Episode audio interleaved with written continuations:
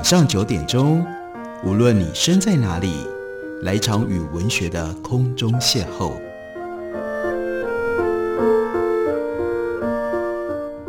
杨照谈书，邀您一同遨游文学世界，认识古今中外的经典之作。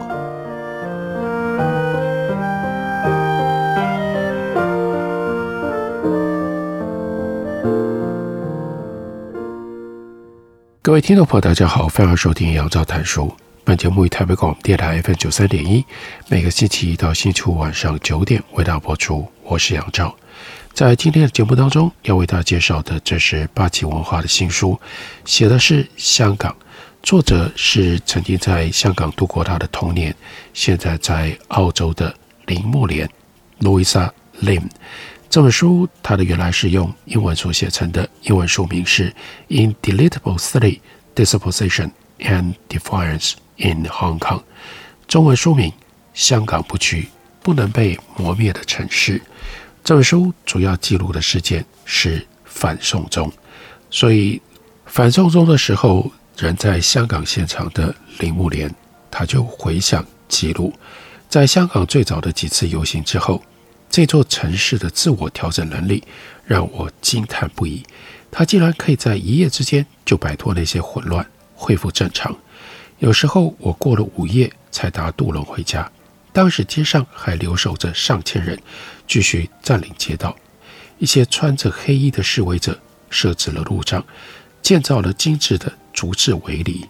第二天早上七点，我回去上班的时候，街上已经完全清空了。昨晚发生的一切事情，都仿佛一场幻梦。随着政府加强禁令的力道，这场幻梦逐渐妨碍到人们的日常生活。大多数人继续过着他们的日常生活，上菜市场去买东西。早餐一边吃面一边看报纸。人们逐渐不再谈论某一些话题。首先是对催泪弹见怪不怪，也几乎不再有人批评。再后来是对警方的大规模逮捕也感到麻木了，一直带着愤怒的情绪，确实很难正常生活和工作。然而，当人们对于异常开始习以为常，也逐渐不再有情绪，这种情况非常令人担忧。前线的抗议策略不断地在改变，尤其这场运动的效率变得非常高。有一位朋友告诉我，某一次集会只花了几天的时间，就召集了。五万人，周末的大型游行开始之前，会有一些小型的快闪活动，像是和你午餐，上班族趁午休的时间去参加抗议，或者是和你一起唱。中学生利用早上的时间唱歌抗议，抗议活动正慢慢地融入了人们的日常生活。抗议者之间的氛围也变得比以前更加的沉闷，人们开始苦中作乐。有一天，我遇到了一群年轻人，其中一些还在念中学。其中一位学生告诉我，非常非常糟糕的事情发生在我们这一代身上。SARS 雨伞运动，然后是这个，确实如此。一九九七年出生的孩子被称为被诅咒的一代。二零零三年，他们幼稚园毕业，毕业典礼因为遇到了 SARS 的疫情，被取消了。二零零九年，他们小学毕业，毕业典礼又因为遇到了猪瘟，也取消了。他们上了高中，最后一年因为雨伞运动而中断。现在他们之中有一部分人的大学毕业典礼也被取消了。所以林木莲就问说：“你觉得有希望吗？”没有，一点都没有，一点都没有。他们所有人都觉得这个运动注定失败。但这并没有动摇他们继续下去的决心。一位年轻人就说：“我们都站起来了，但我们的背后是墙壁。”另外一位年轻人说：“没有回头路了。”还有一位看起来可靠又开朗的年轻人则说：“现在基本上只有一条路可以走，你要不站队回去，就是被警察抓走。”他是前线的武勇派，当他要使用暴力的时候，是毫不迟疑的。他就说：“这不是一般的斗争，这是一场战争。政府正在使用军用武器，例如真枪在对抗抗议者，我们需要反击回去，团结起来对抗这个政府。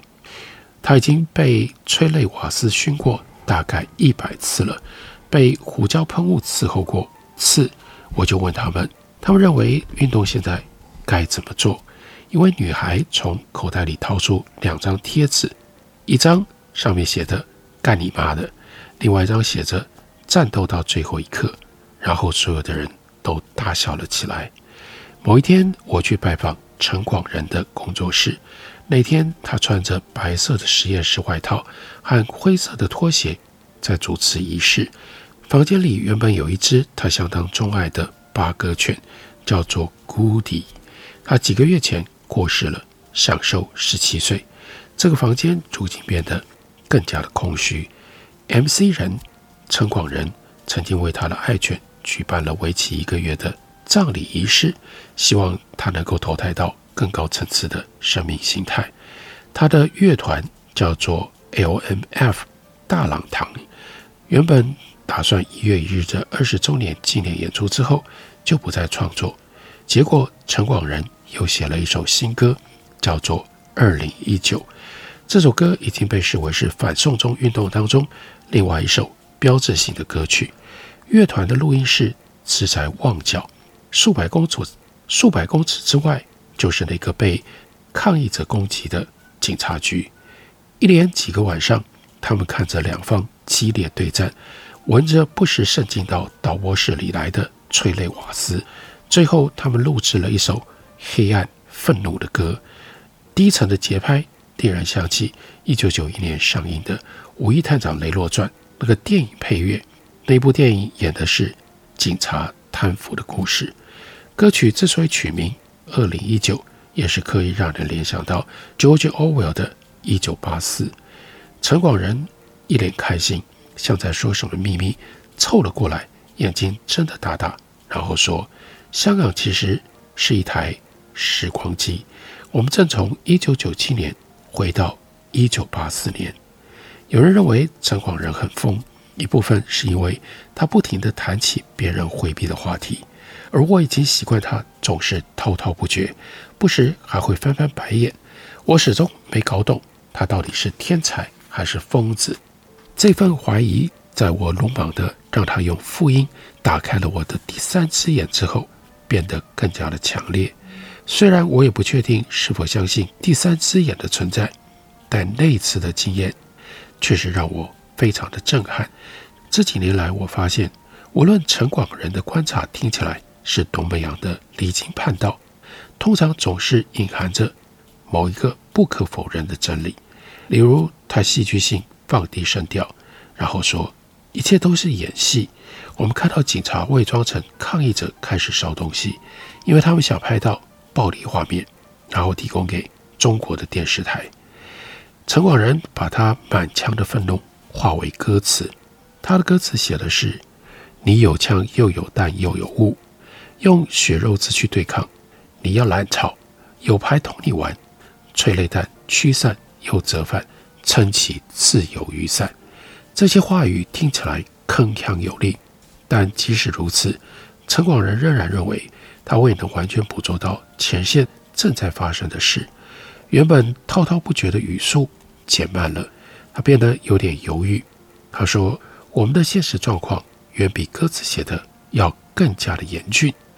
这不是音乐，而是在香港的人都看到而且感受到的现实生活。他们都。”闻得到，陈广仁最怕的是有人去抹杀他，他害怕有人抹除了过去，也抹除了现在，在这座城市，抹除本身也就成了一种艺术形式。参与反送中对于林木莲是非常特殊的经验，他也留下了这样的记录：摩天大楼峡谷之间，波光粼粼，一片雪花石膏般。洁白的海洋淹没了这座城市，白色是中国传统哀悼的颜色。身穿白衣的人群涌入了每座人行天桥，每一条地下道。从上往下看，一条塞得扎扎实实的人龙蜿蜒曲折，几乎看不出动静。这一天是二零一九年六月九日，一百万名示威者走上街头，抗议政府计划修改逃犯条例。这一天，人民展现惊人的集体力量。这场人民和政府的对决，也代表香港民族的长成以及他衰亡的开始。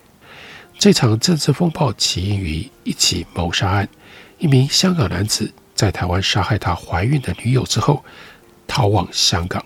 由于没有引渡条款，就无法将他送回台湾接受审判。香港的行政长官不苟言笑的前公务员林郑月娥决定以此案为借口修改引渡法。这项逃犯条例修订草案将允许把来自香港的嫌疑人。引渡到包括中国大陆在内的司法管辖，包括引渡到包括中国大陆在内的司法管辖区去受审，但中国大陆司法系统往往充斥着任意拘留、不公正审判，甚至酷刑。所以，如果此法通过了，香港将不再是大陆异议人士和社运人士的避难所了。而对香港人来说，这代表着一国两制的终结。香港民众虽然对游行人数如此之多感到惊讶和兴奋，但以他们精明的赌徒眼光，其实也注意到香港的未来仍然充满不确定性。当时网络上疯传一段影片，影片中的对话精准地抓到了香港人的复杂心情。镜头外，对着一个香港的年轻人问：“你认为这次游行会带来改变吗？”年轻人毫不犹豫就回答：“不。”绝对不会。记者继续追问：“那你为什么还要来？”他直截了当回答：“至少尝试过了。”很多人都尝试走出来，无论是中国人还是旅居国外，无论是中国人还是旅居海外的人，无论是年长者还是年轻人。当天人数众多，队伍行进极度龟速，中间甚至一度停在路上。明明在平时不用一个小时。就能够走完的路，那一天花了九个小时，而林木莲和他的孩子也在游行队伍当中。林木莲明白的决定，这个时候他不再是记者来报道游行，而是直接以抗议者的身份参与其中。他说：“我觉得亲身感受这一刻，应该比报道要来得更加的重要。”我们休息一会儿，等我回来继续聊。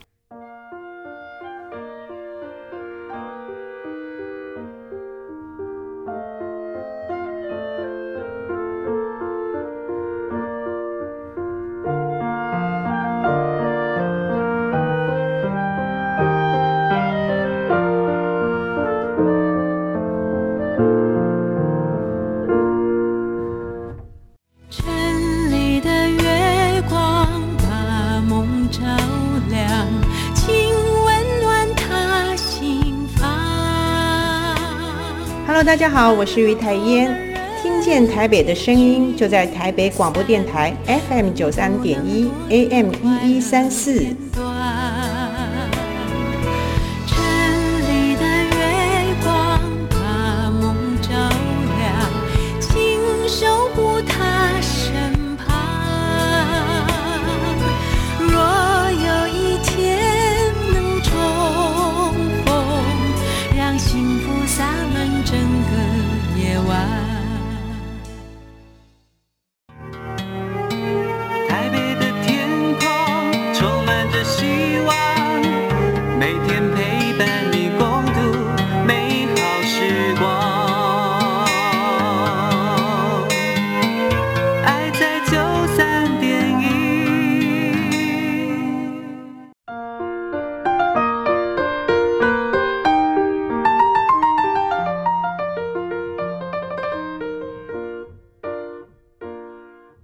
感谢您继续收听杨照谈书。本节目以台北广播电台 FM 九三点一，每个星期一到星期五晚上九点为大家播出到九点半。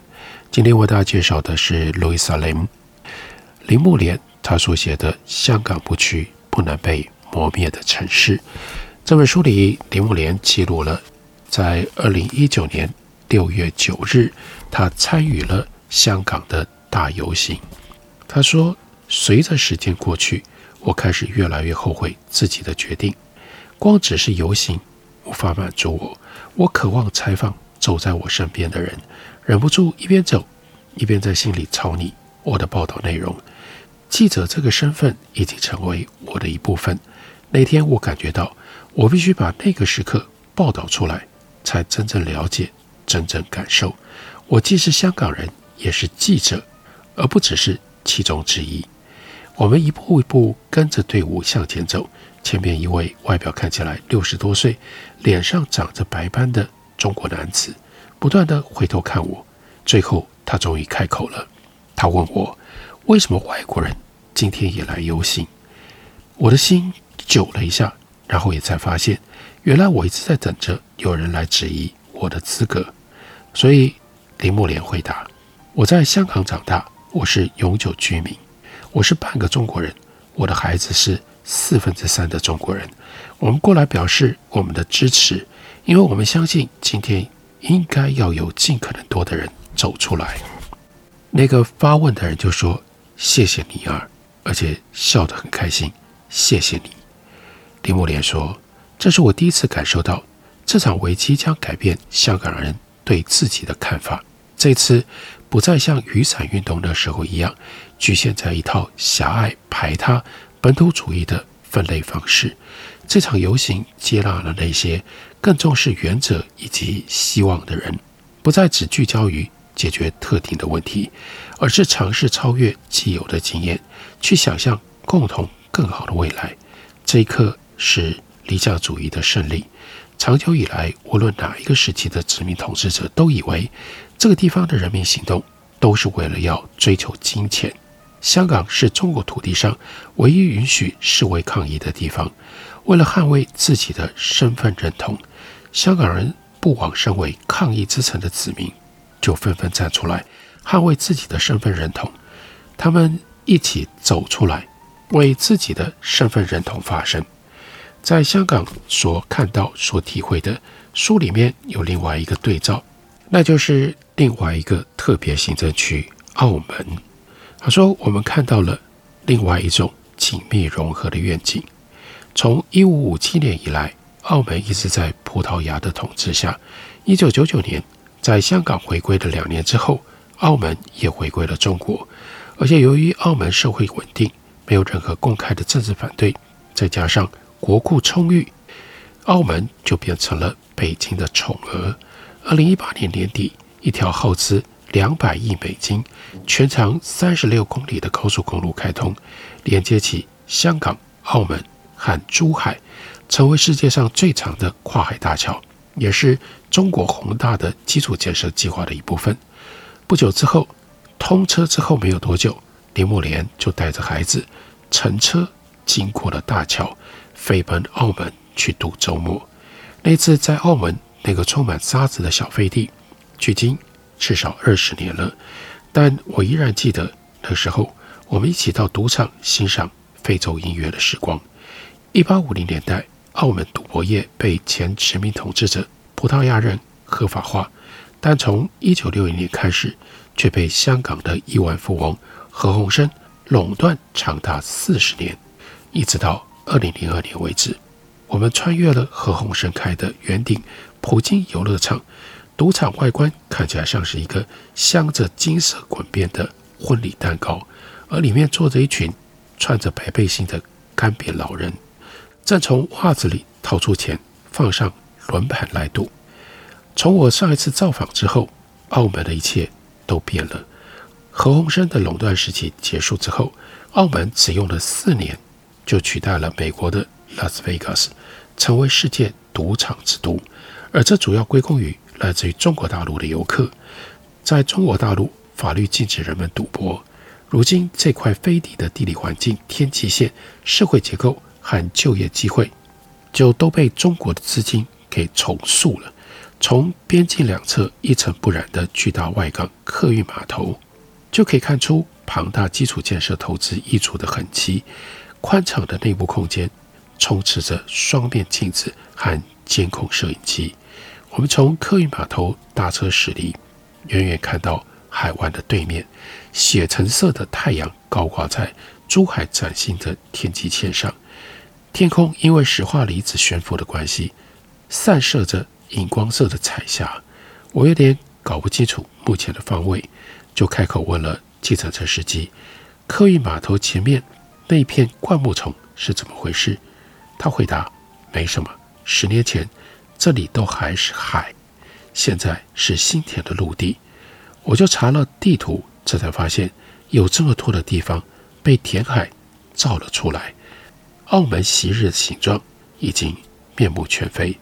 现在这里盖满了一个又一个的赌场，有假的意大利运河小镇，有假的埃菲尔铁塔，随处可以看得见缆车、喷火龙，还有金色的穹顶，一个比一个浮夸，一个比一个富丽堂皇。二零一九年，人口只有六十六万七千人的澳门，接待了三千九百万的游客，相当于每天超过十万人来访。大三巴排放被挤得水泄不通，一如澳门的命运，香港的未来也是朝向着成为另外一个大陆城市迈进。与之遥相呼应的是被北京所认可的历史版本，两者就形成了一个封闭的循环。当权者所画下的特定未来，正经由政府所资助的免费展览，一针一线地织进到香港的叙事当中。这些展览提供互动游戏，帮忙香港人理解大湾区的概念，并且透过博物馆展出的历史文物，将香港定位成为中国海上丝路的中继站。那些受北京支持的香港政治精英，积极拥抱这样的愿景，举办大量和大湾区有关的唱高调论坛，还有研讨会。一位资深官员甚至建议，香港立法会选举的投票站应该设在大陆，好让居住在大湾区的香港市民方便投票。这样的做法分明是在模糊香港的政治边界，让香港这个概念变得越来越虚构。如此精心的叙事操作在眼前展开，你一方面会惊叹得目不转睛，但另外一方面又会不安的头皮发麻。这根本完美诠释了。毛主席说的“古为今用”，虽然以香港的例子来说，因为现实中的动荡，使得过去、现在和未来被同时重塑，就像那些地图上的香港。香港这个概念本身就很变化莫测，像是某一个闪烁不定的海市蜃楼，随着观看的角度不同而一直不断地变化形状。地图集的作者也是小说家董启章。他就说：“这些虚构的香港究竟是真是假，并不重要，重要的是他们如何被虚构了出来。香港的历史也是如此，在殖民时期由当权者强加下来的香港历史叙事，也许更贴近事实，但可能不如香港人所自我认同的完全神话版本的叙事来得让人有共鸣。这就让我不禁好奇。”在我童年时期完全不存在的香港卢亭神话，究竟是如何浮上水面，并逐渐根深蒂固在香港人的印象当中？后来我才知道，这套叙事得以进入香港人的视野，要归功于一位想象力丰富的艺术策展人。一九九七年的展览叫做《香港山世书》，九七博物馆历史社群个人策展人。何庆基希望借机探讨香港人对这个关键时刻的反应。他邀请人们提供自己觉得最能够代表香港下一个五十年历史的物件。有人就提供民主党议员的选举传单，有人拿来了每一年六月四日纪念八九学运死难者的守夜活动传单。可以看出，每一个人都对政治压力非常的有感。展览有三分之一。在讲卢亭的传说，何庆基之所以会如此深受吸引，那是因为卢亭神话具有介于此和彼之间因比顿和反叛的特质。何庆基就说：“我希望寻找一个能够代表香港的本土神话人物。我很重视神话，因为它通常代表着一种文化和身份认同。他尽可能去挖出卢亭屈指可数的历史资料。”然后用虚构的方式进一步补强历史资料。他请香港两位著名的作家梁文道和董启章来编撰卢亭的背景故事。董启章非常着迷于创作虚构的香港，对何庆基来说，这个展览也是对于香港历史还有历史书写的一次严肃探索。为了让卢挺更具象化，何庆基向几位当地艺术家描述了他脑海中的卢挺，然后让他们尽情发挥想象力。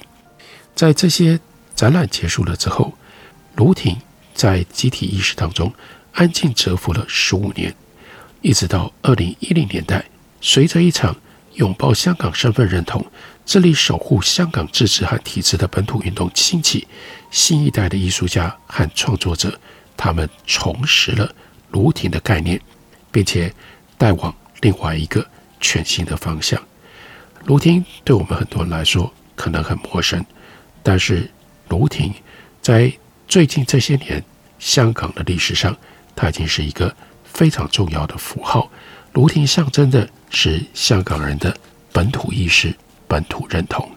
香港正在这样的一个敏感的转折期当中，香港人正在重新认识自己的过去，而全世界正在看着、正在观察香港的未来。这本书有非常高度的参考价值。林木莲所写的《香港不屈，不能被磨灭的城市》，八旗文化的新书，介绍给大家。感谢你的收听，我们明天同一时间再会。